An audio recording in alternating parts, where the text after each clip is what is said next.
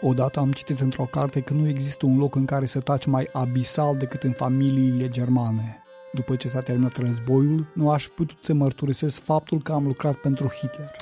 Își încheie narațiunea protagonista romanului Degustătoarele de Rozela Postorino, editura 3 2020, după ce că preză 340 de pagini își istorisește de a fi rapăr experiența de degustătoare a lui Hitler.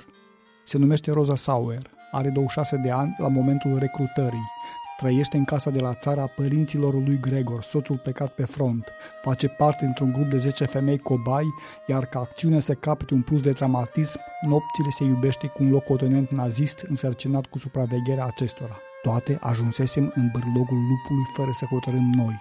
Și ceva mai departe. Noile directive pentru apărarea fiurilor ne-au implicat și pe noi, degustătoarele, pentru ca în cele din urmă să-și mărturisească sieși. Furia mea față de Hitler era una personală. El îmi luase soțul și pentru el riscam să mor în fiecare zi.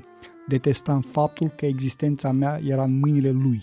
Hitler mă hrănea, iar această hrană mă putea ucide. Așadar, avem pe de o parte marea istorie a Germaniei naziste din anii 43-44 ai celui de-al doilea război mondial. Pe de alta, poveștile de viață a 10 femei, având vârste diferite, câteva văduve de război, care încearcă să supraviețuiască, adoptând diverse tactici. Iar marea problemă ce se pune este, nici mai mult, nici mai puțin, a responsabilității personale pentru tot ce se întâmplă.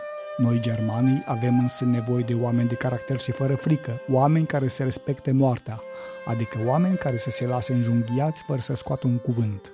Italiana Rozela Postorino le face pe supraviețuitoare să vorbească și încă pe larg, după ce că a citit într-un ziar italian un scurt articol despre Margot Volk, ultima degustătoare a lui Hitler în viață la 2014. Parcurgându-i romanul, m-am prins că îmi vin în minte anumite pasaje din cartea de memorii de Cojin Ceapa a germanului Günther Grass.